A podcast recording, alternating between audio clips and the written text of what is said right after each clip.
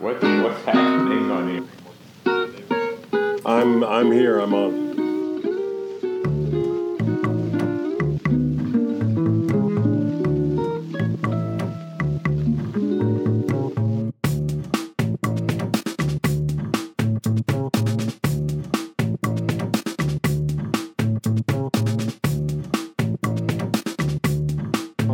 Welcome to Atticus Shrugged, the podcast about Southern culture and politics and the news this week. Uh, with me, as always, is David Dykes Hello. and Chad Watson. Howdy, y'all. And I'm Wes Cheek, and I'm recording from my house this week because nobody's here. It's a lonely, lonely house, and I'm recording from my living room. But next door, that dog's a gone a barking again. Just a barking pit bull. He's calmed down now, though. Uh, okay, so there is a lot going on this week, but first, uh, Chad, what's going on in Houston? How's how's everything there? Everything gets hot. Uh, it's it's very hot. It's like hundred degrees. Uh, They call that Arby's weather. yeah, Arby's weather. Eighty to ninety percent humidity. Um, the it's supposed to rain a lot this weekend, and pretty much anyone, anybody associated with the city of Houston has been on the on NPR talking about how there's no way in the world that the uh, reservoirs can hold any wat any amount of water. Like if it, so, if it rains for any sustained amount of time, it's going to flood.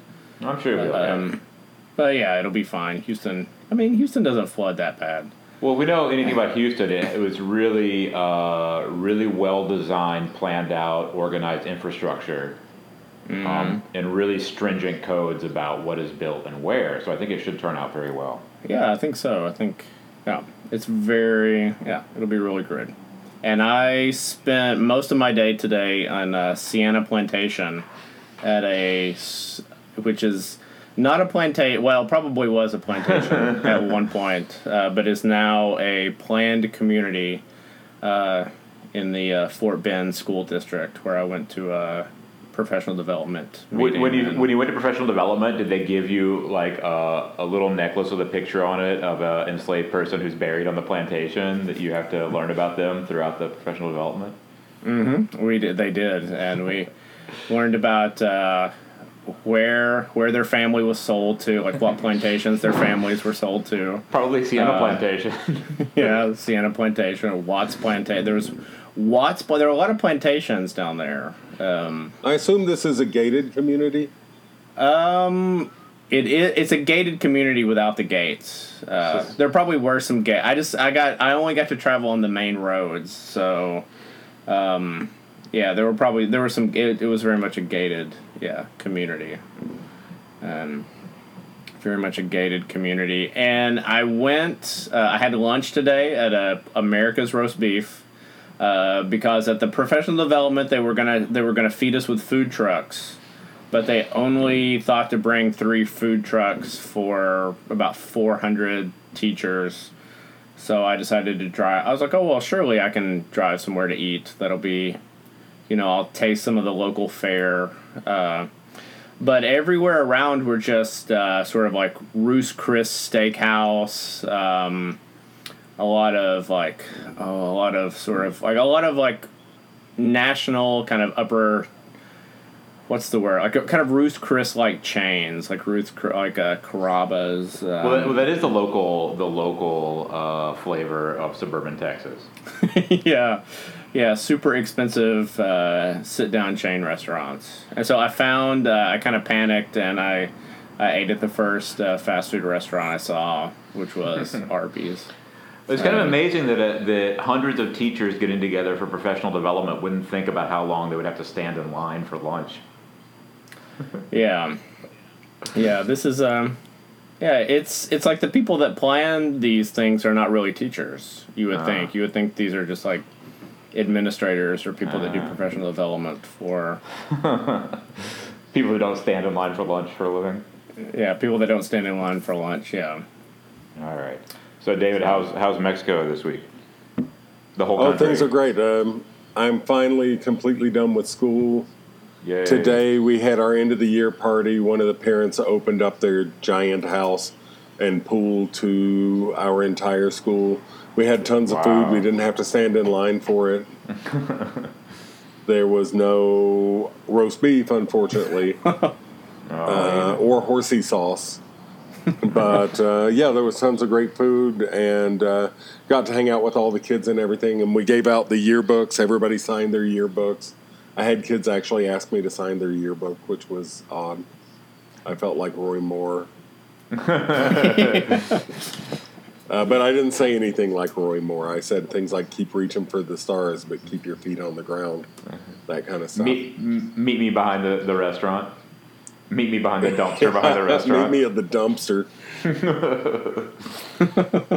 and uh, yeah, so now I'm officially done with school. I've got a few Yay. days left before I start driving north towards Del Rio, and then Houston, and then New Orleans, and then Oh, you're leaving that soon? Tennessee. Sunday, yeah. Oh, I didn't realize that. And so yeah, things are great.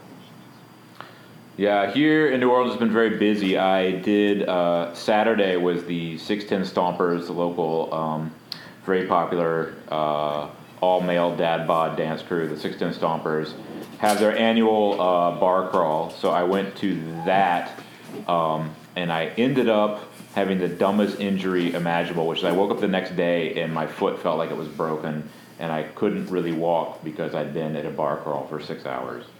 Uh, so that How can was- how do you injure a foot at uh, uh, something called the Stompers?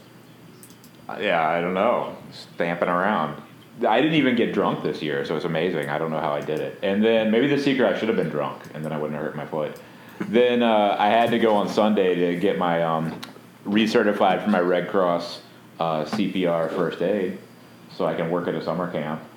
So that was pretty exciting because there's something like I used to get certified all the time, and before I had kids, like doing the little infant doll CPR was really funny, and everyone would joke about it. And we'd kind of like you know toss the dolls around and stuff. Now it's just traumatic because you can only picture your own child, and the, the dolls kind of wheeze now when you press their chest. So you have a little baby doll, and you're pressing its chest, and it's going ah, ah, ah, over and over again. I'm really not- glad that you got that training, and I will do my best to not make you use it this summer. yeah, and then the trainer, one of the the baby dolls she had, the head was kind of broken, so there was sand leaking out everywhere, and so she looked like a doll. And I was like, "What did you do this training at a beach last time?" She's like, "No, they weight their heads with sand," and it's poor. It was uh, a very realistic simulation. Um, and then so that was that was Sunday, and then Monday I. Uh, as a as a lonely middle aged person now, I decided to go to a show by myself, and so I went to see Belle and Sebastian, one of my favorite bands ever, who've never played New Orleans before, and I've never seen them before. So I went to see them, uh, and yeah, I I went as the old guy in the back there by himself. Um, which is always a good position to be in, and and it's really weird as you know time speeds up rapidly as you get older. So I still think of Belle and Sebastian as being like one of those kind of new bands that my friend turned me on to the other day, and then uh, they're they're playing their songs that I know, and they're like, "Yeah, this song, I guess this one's 25 years old now." Oh well, I'm right on the cutting edge of music. Uh, but it was But that um, feeling of being the old guy standing in the back alone, that's Uh-huh. what I had that when I went to the Blue Collar Comedy Tour. No. Did you really go to the Blue Collar Comedy Tour? Yeah, when it was in New Orleans, I went to it at. Um, uh, somebody just gave me some tickets to. It was at House of Blues. Uh, I've been in the same room with Jeff, Jeff Foxworthy and Larry the Cable Guy, and Ron White, and the other dude. I like it because blue collar for them just means uh, white people. It's very good. Well, yeah, And they also have the blue collar. They have a station on Sirius now. It's like Jeff Foxworthy's blue collar comedy, and it's just like the all white people comedy. Get her comedy show. done. I'm Just getting them done. Um, all right. Well, so there's so much. We have a jam packed show. We have to actually like put stuff off for next time because there's so much going on this week to cover. So one of the first things was uh, kind of a sad thing last week is Anthony Bourdain killed himself, uh, and even though he's from New Jersey and New York, uh, uh, there's some stuff to touch on with. Um, he did a lot of episodes in, in the South, are some really good episodes. I think some of his best episodes. And when there was kind of this uh, outpouring on social media for, for affection for Anthony Bourdain, kind of um, unexpected in some ways, but a lot of people were saying about wherever they were from, whether it was like Iran or Pakistan or South America, the thing they were saying was like, oh, I think that uh, the thing I loved about Anthony Bourdain was he really seemed to care about the people here, or he really personalized it, or he didn't seem particularly exploitative in his coverage. Um, and I always felt that way about his episodes that were set in Texas and Louisiana. So I wanted to talk about them briefly. So I know, David, you were saying you never really watched his show very much at all. No, I've never seen. I I don't think I would Don't know what he about looked like to Well, if I completely. saw him, Rest in peace. Rest uh, in like peace, a picture of him or anything. Gone too soon. Well, so Chad, I don't know. Were you a No Reservations fan? I, I liked it. It was not something I kept up with. It was not a show Right. that I watched on a regular basis, but I always liked it when it was on. And I guess I did. I did catch like the more popular episode, like the McAllen. I guess when he went to McAllen, Texas. Uh, Was that the, that the border episode? yeah the border episode. Yeah, that's my favorite. uh, which is kind of like a a lot of people from Houston end up going to like kind of like McAllen. We have a lot of people that kind of cross over in McAllen or live in McAllen or they go in. I've taught with a lot of people that used to teach in McAllen, so that um, I don't know that kind of struck me, and uh, and also I liked uh, kind of like the the more I kind of in the news like the Palestinian like the episode um, with uh, Israel and Palestine and all those uh, kind of more Yeah. hot. Yeah, those are really good. And so it, it's kind of strange because, like, so for me, Anthony Bourdain, like, I mean, he's a good writer, I think, but not like a great writer. He's good at television, not like my favorite. So I don't like. It wasn't like I thought, oh, this is a brilliant genius putting on TV. But what I did think he he was was kind of using the platform that he had happened into, like, to the best it could be used. If that Right. makes sense. Like he- using it in a not exploitive way to like kind of just go out and have experiences. Um, so yeah, the Texas episode. What I liked so much about it was it was talking about the border area, and it chose to character to show it as a um, as a border, meaning that there are people on both sides of it, and they're kind of intertwined. Uh, Right. Instead of showing it as, uh, oh look, isn't this weird? Mexico's right there. Isn't this weird? Texas is over here. So I thought that was one of the best kind of coverage of what it is actually like to live on the border that I've seen. Right. Yeah, I think so, and that's what I liked about. That's kind of what I liked about it. From talking from people that live, I mean, I haven't, I don't have that much experience on the border, but from talking to people that uh, that lived in that area and worked in that area, it, that really seemed to capture what it was like to. Yeah, what is their To, uh, experience there? Is that it's you know a porous border that they feel that they live on both sides of, or what? They Oh think? yeah, totally. I mean, yeah, totally. Like it was, yeah, very porous, and like you have people, you know, that'll work on one side and you know live on the other side, and people that will, you know, go and, you know, go out on one side and then come home to live on the other side, and kind of people mixing, and then but then also you also have sort of the people that are trying to. I don't know, sneak across the border. You have kind of all the the the jingoism of you know you still have Mhm. like the the redneck. The rednecks are still there, right. but then also you but have they speak Spanish. yeah, they speak Spa- yeah, they speak Spanish and and um and then also you have like the people's like, well, like, you know, like most uh most uh most Mexicans are bad, but all the Mexicans I know are good because I live in McAllen. right, right.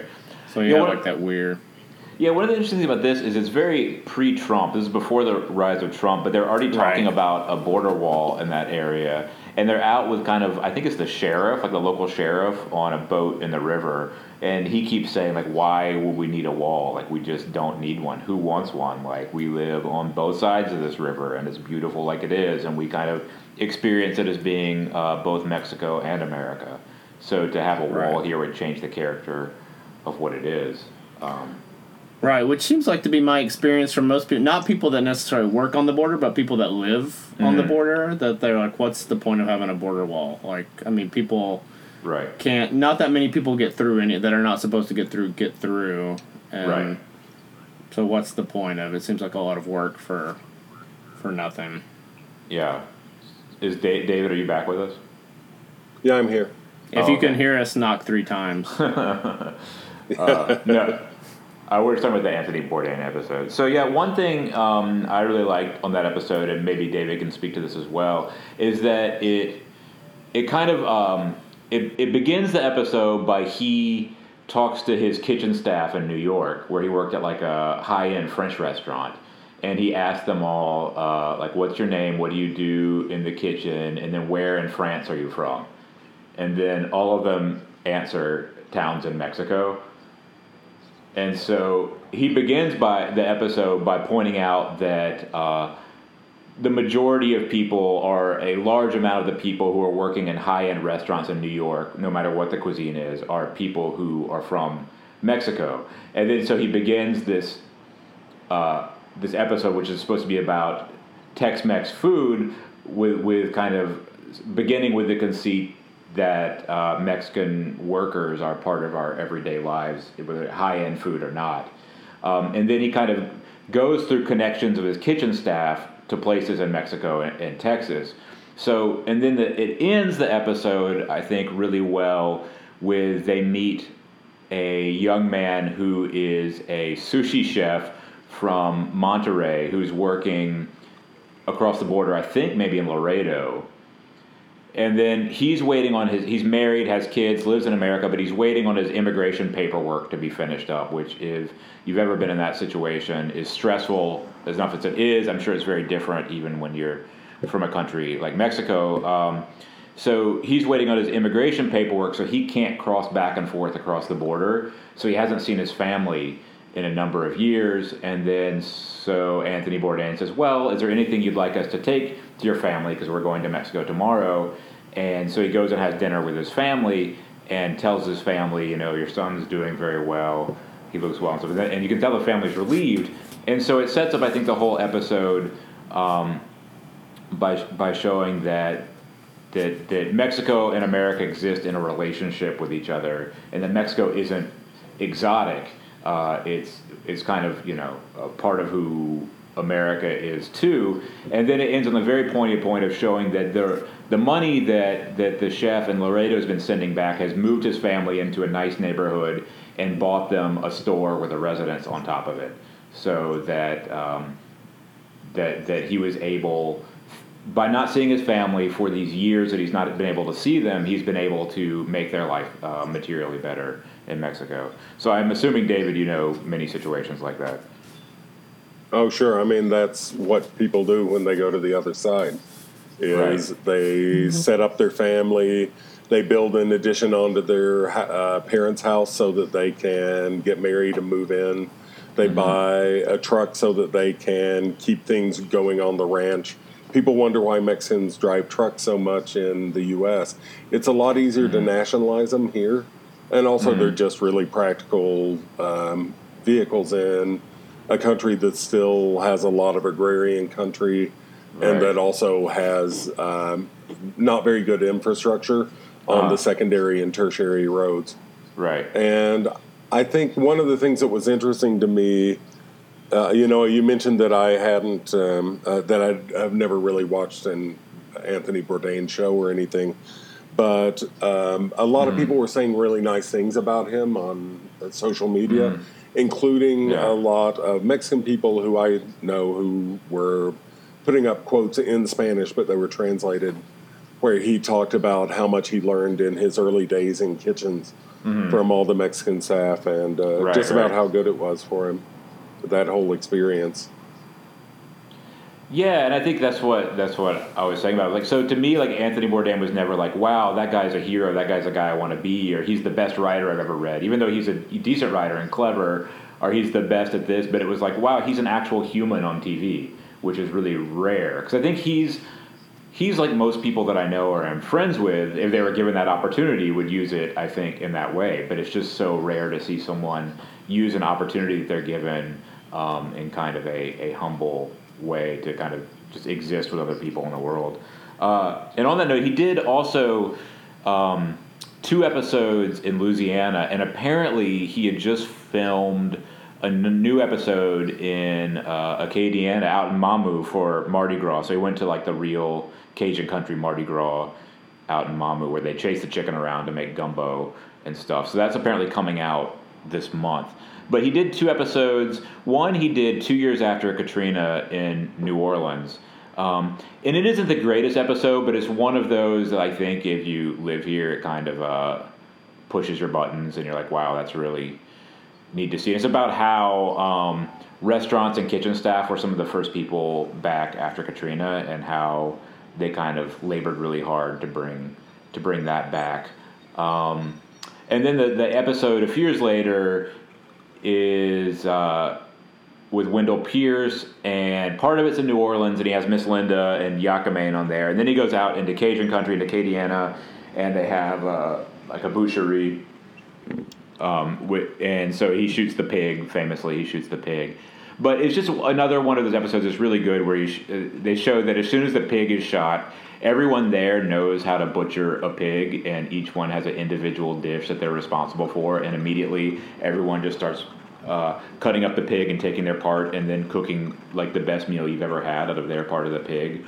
Um, it was, it was a really, I think it's a really good episode that captures uh, what is great about Acadiana and um, Cajun people and Cajun cuisine.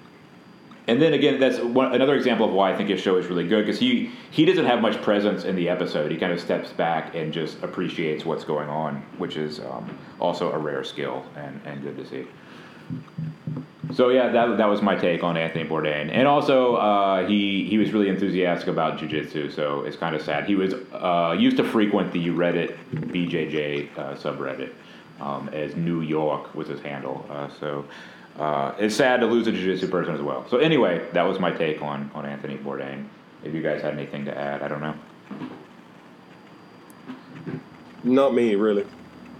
Yeah, so uh, I think that talking about the the border episode translates into what we were meaning to talk about this week about Morristown, which you guys are more familiar with Morristown than me. But I read this really good article in the New York Times this past week uh, by Miriam Jordan called "ICE Came for a Tennessee Town's Immigrants. The Town Fought Back," uh, which is about apparently in April of this year.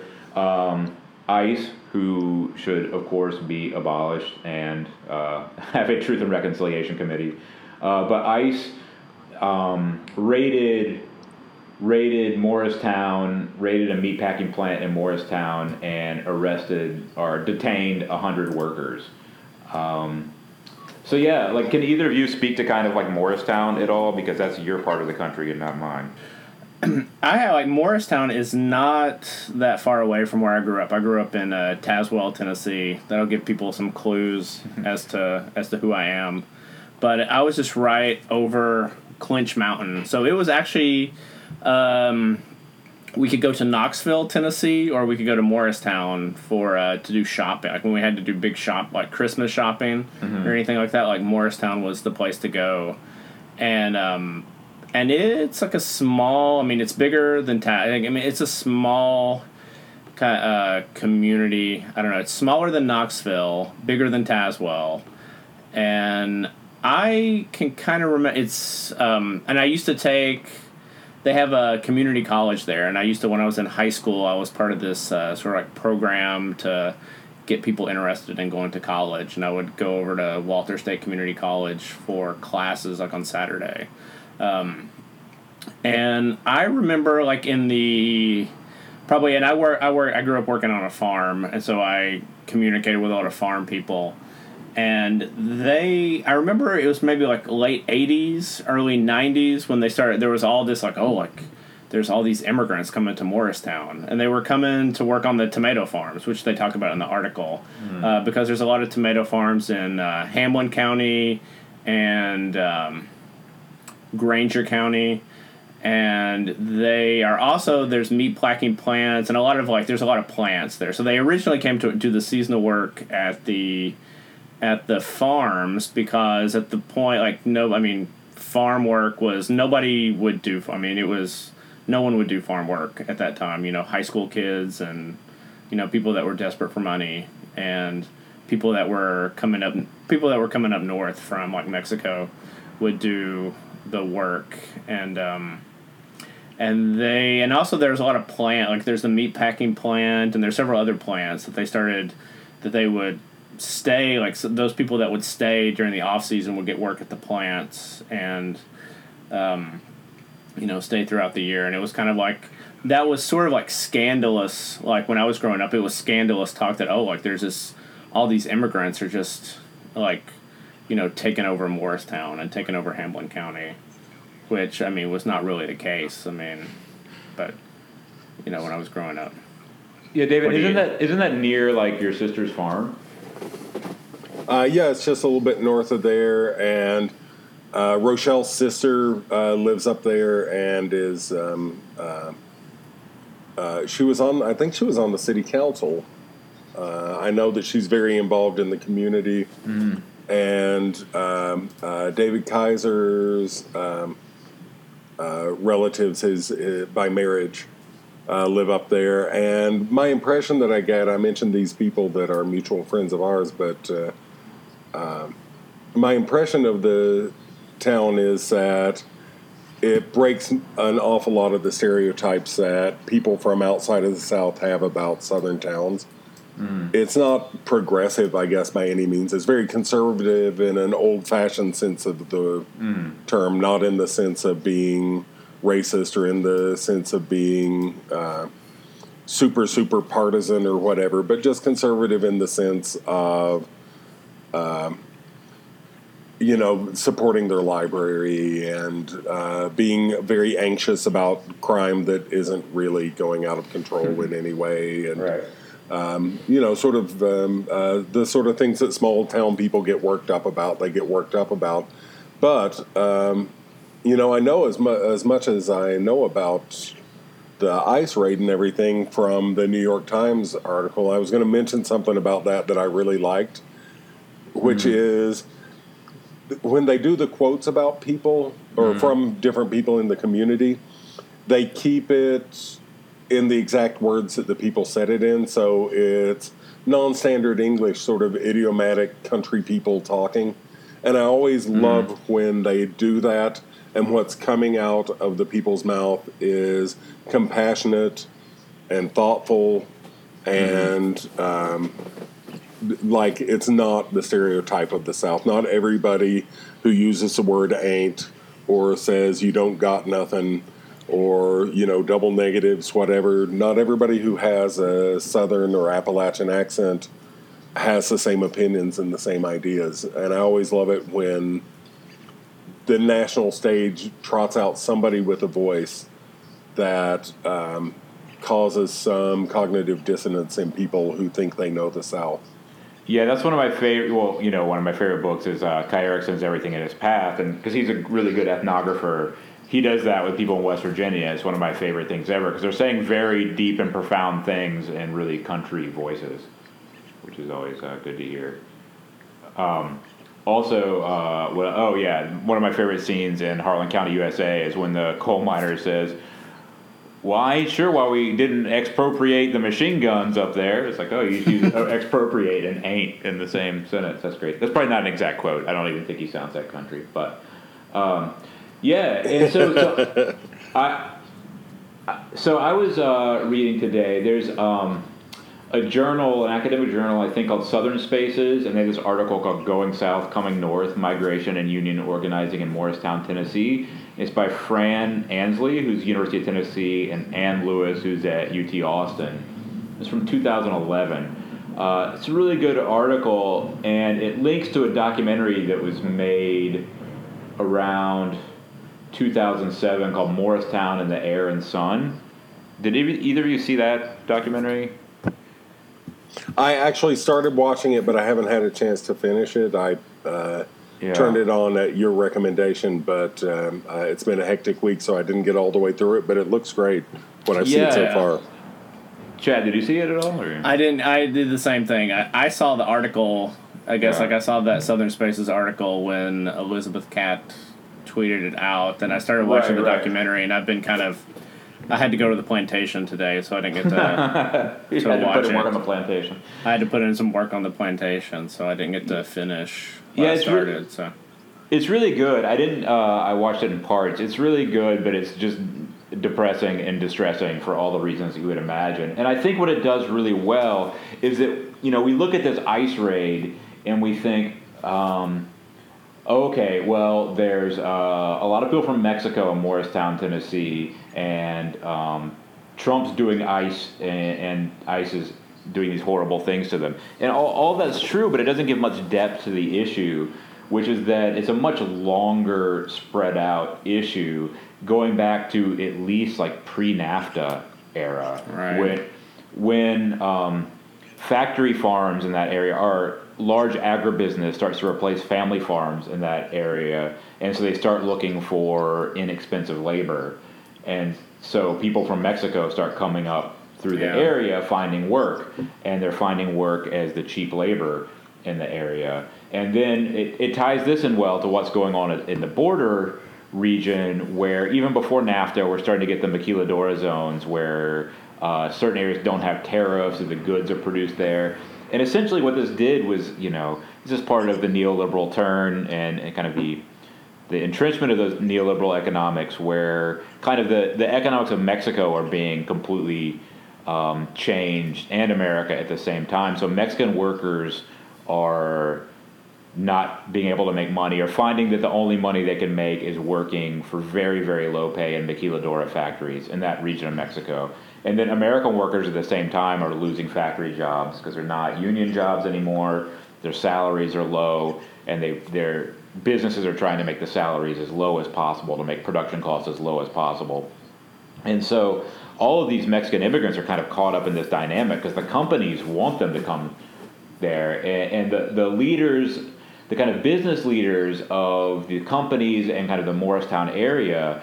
Uh, are really excited about these opportunities because, as you know, the South is largely non-unionized and has low-wage workers. So they're able to bring in all these workers and produce parts for Japanese companies, Chinese companies, American companies at a really low cost.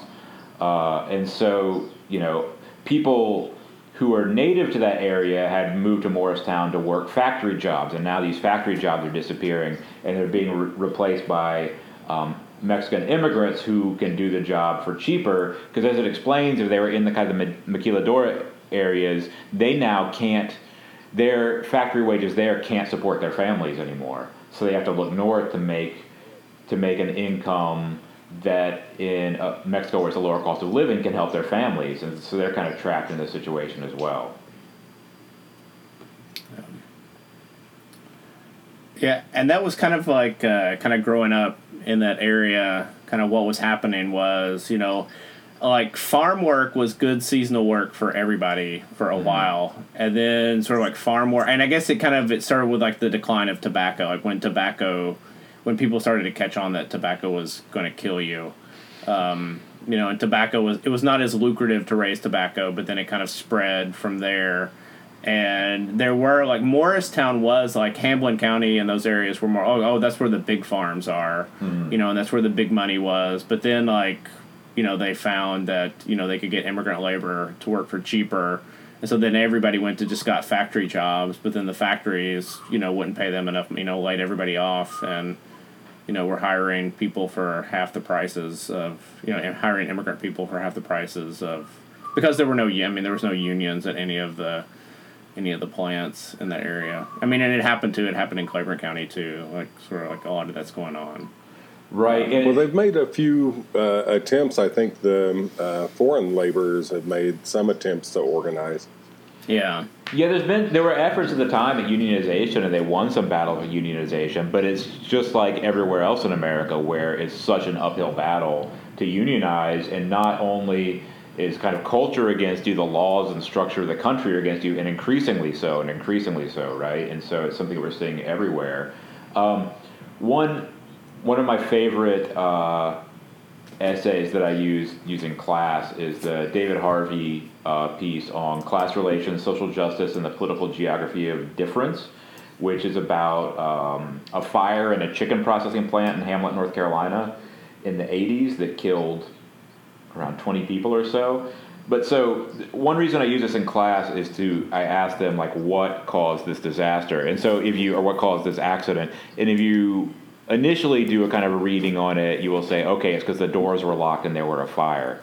But if you dig deeper into it, you will say, well, it's because there was no union, and so there was no one to advocate for safety standards. It's like, okay, yes. But then you step back from that and you say, well, it wasn't just that, it was that there was a demand for low cost chicken because American workers are making or have less and less buying power each year. Like we have stagnant wages, we don't have union jobs, like we're deindustrialized. So people who are trying to feed their families need low cost chicken, and so for these low cost chicken to be manufactured, you have to have these economies of scale that exist in areas where it's cheap to produce. Part of that being that you get cheap exploitable labor, right? And so I think it's the same situation you see in Morristown, as you have uh, cheap exploitable labor, which when it starts to not be as useful anymore, are just expendable people, right? You can have ICE take them away because who really cares now?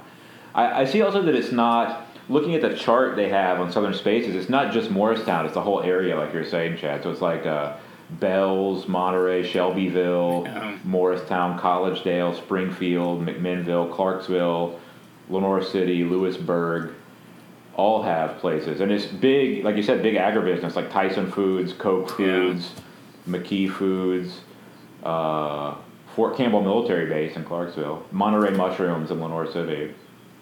Right. Um, yeah, there's. Yeah, like so. Yeah, so many. I mean, that entire area. I mean, there's places, you know, and even smaller. I mean, there's smaller factories, uh, you know, that are around. But yeah, it's, it's a, yeah, David, I was going to ask you about. So they have, you know, they're interviewing these people from from Mexico on there, and they're all saying, well, one guy's saying, well, my mother, when we were in Mexico, we we weren't making money. My mother wasn't able to eat, and so now my mother is able to eat. So I don't want to leave. And then another guy who's the the working conditions are very bad, and they're suffering under discrimination. And he says, people say, why don't you just go home? And he says, but you have a responsibility to feed your family, so you can't just go home and then at the same time, it's showing people in kind of the maquiladora areas saying like this this life is not acceptable. We can't make any money. We live in these terrible conditions of poverty. So why wouldn't we? Why wouldn't we cross the border to make money? Well, and uh, where I'm from, uh, or where I live here in uh, central Mexico, in the Bajío in the state of Guanajuato, there's um, it's, there's a lot of small rural communities that they call ranchos here that uh, are not the way that we think of a ranch in the U.S. so much. They're more like a village, um, organized around sometimes around ex haciendas and things like that, and ejido land, like collectively owned land. But um, they don't get much support. There's not much education, and there's not much opportunity. Uh, where I live, if you are willing to go into uh, the work of um, basically um, taking care of tourists and foreigners. And if you're able to do that, then there's some work doing that. And then there are the big factory farms here that are owned by Birdseye and people like that that grow a lot of um, uh, cauliflower and broccoli and meanwhile, the water table is dropping and dropping and dropping. And so these rural communities, you have to get a special permit to dig deeper and have water in your community instead of paying a truck to bring it. And uh, when there's a choice between giving a water permit to dig deeper to a foreign uh, factory farm or to a rural community, you can kind of imagine what happens there. And so there's no water, there's little food, uh, there's no, and the, you know, the, like back in the 70s, I guess, millions and millions of people went to Mexico City, but that didn't work out so well. Uh, a lot of them came back, some of them are here, and some went on to the U.S. We also get a lot of people who come through here who are coming from Central America riding on the beast, you know, the the freight trains that they ride on the top of, and they get off here to get some water, get some food, try to beg a little bit of money or get a little bit of work so that they can continue the journey north. And they're coming from places that are really, really horrible in Central America.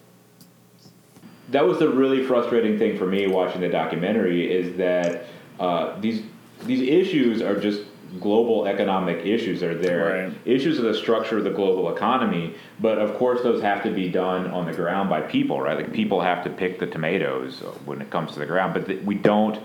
The structure of the global economy don't worry about those things, of course. It's exploited labor, right? And so then because these people aren't thought of in the system as actual human beings at any stage of it, then it's fine for uh, ICE to round them up if that's what's going to maintain political power. Is, is this kind of idea about, um, at, at the worst, white supremacy, at the the most charitable reading, nationalist supremacy, right, or, or xenophobia.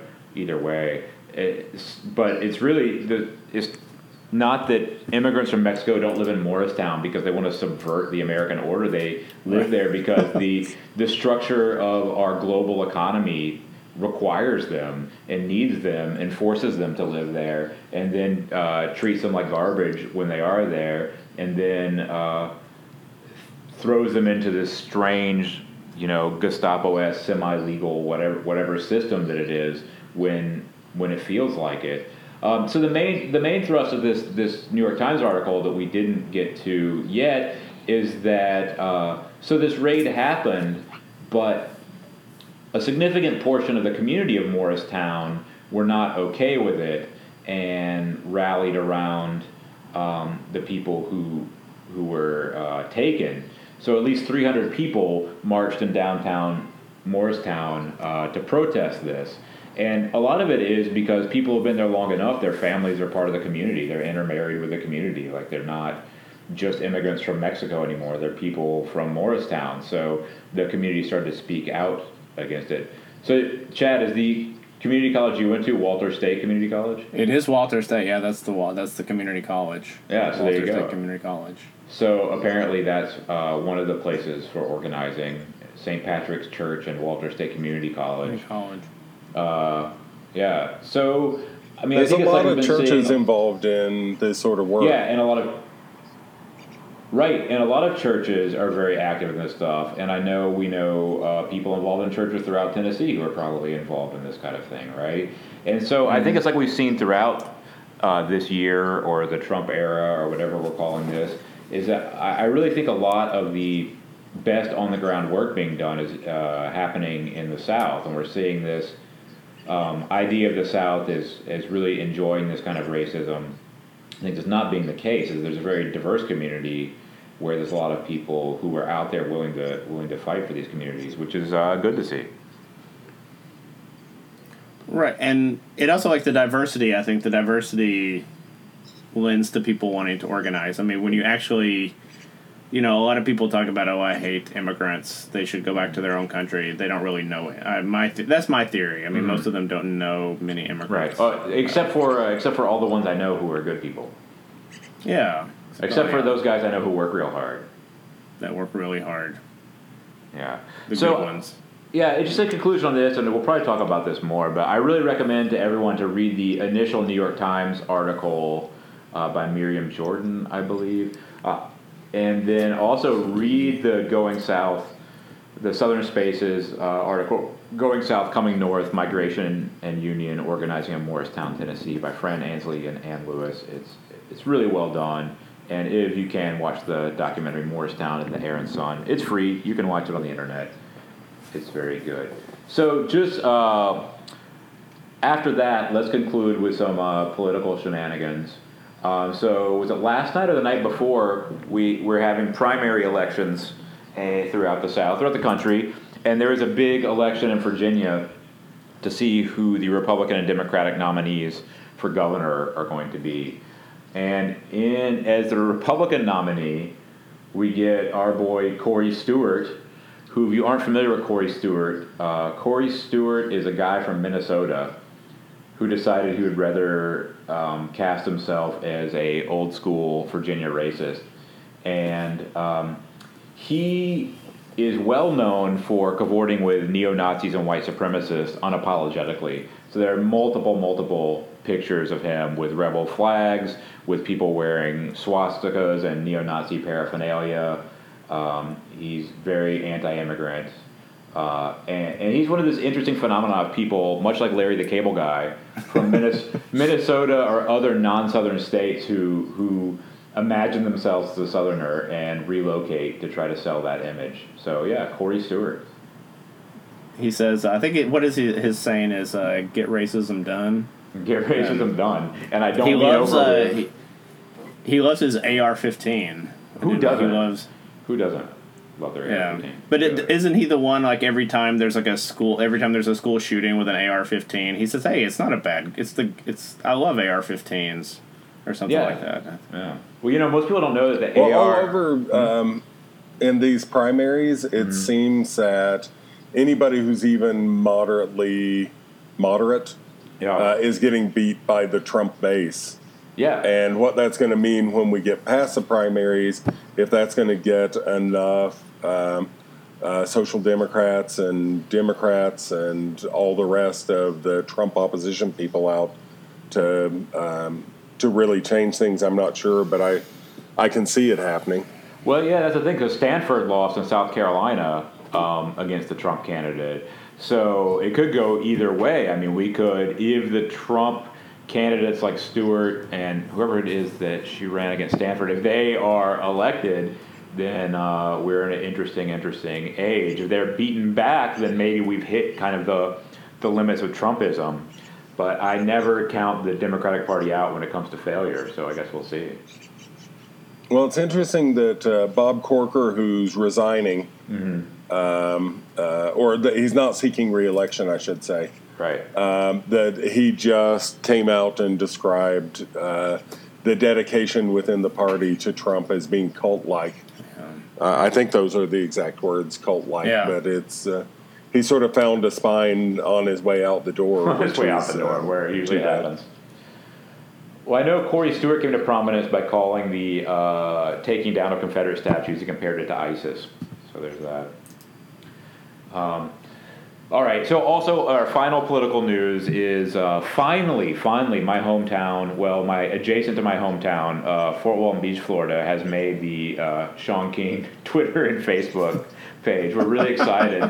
Our local Waffle House is now on the illustrious list of Waffle Houses with uh, racist police incidents at them. Um, yeah. So the Waffle House on Highway 98 is uh, near Memorial is had an incident. If you watch it, it's very frustrating to watch. It's one of those things like why are the police involved in this? I don't know. And, and you know, it's an African American couple who um, felt they were overcharged for a bill and asked about it, and instead of just sorting it out like reasonable people, Waffle House called the cops on them, and instead of the cops acting like reasonable people, they arrested them. Um, after telling them come outside and then arresting them for not their paying their bill? bill, which was inside. Right, but I would just like to say for the record that Waffle House should have been had been visited by the police long ago for their uh, filthy, filthy floors, their inability to mop and sweep. That Waffle House should have been uh, visited by the police a long, long time ago. I don't know why. Like I live, that's the closest Waffle House to my mom's house, but I don't ever go there because it's constantly filthy. Anyway, that's the worst thing that ever happened to the Waffle House was it being dirty. That is that's the worst thing that's ever happened at a Waffle House. And just for the record, I'm completely astonished that something racist happened in Fort Walton, where our uh, our local sheriff is called Black Lives Matter a, a terrorist organization. And when he was called out on it, he doubled down and said yes. And when our Congressman Matt Gaetz was asked about it, he said, "Well, they are a terrorist organization. I feel their mission has been perverted." This was right before he invited a uh, Holocaust denier to the State of the Union address. So we're just things are looking up, Fort Walton. You can do it. There's probably if- some mid mid to high ranking uh, Republican official in blackface in Fort, right now. in Hello? I think we know that there is. Right. Uh, I forgot about her, and then she blocks me.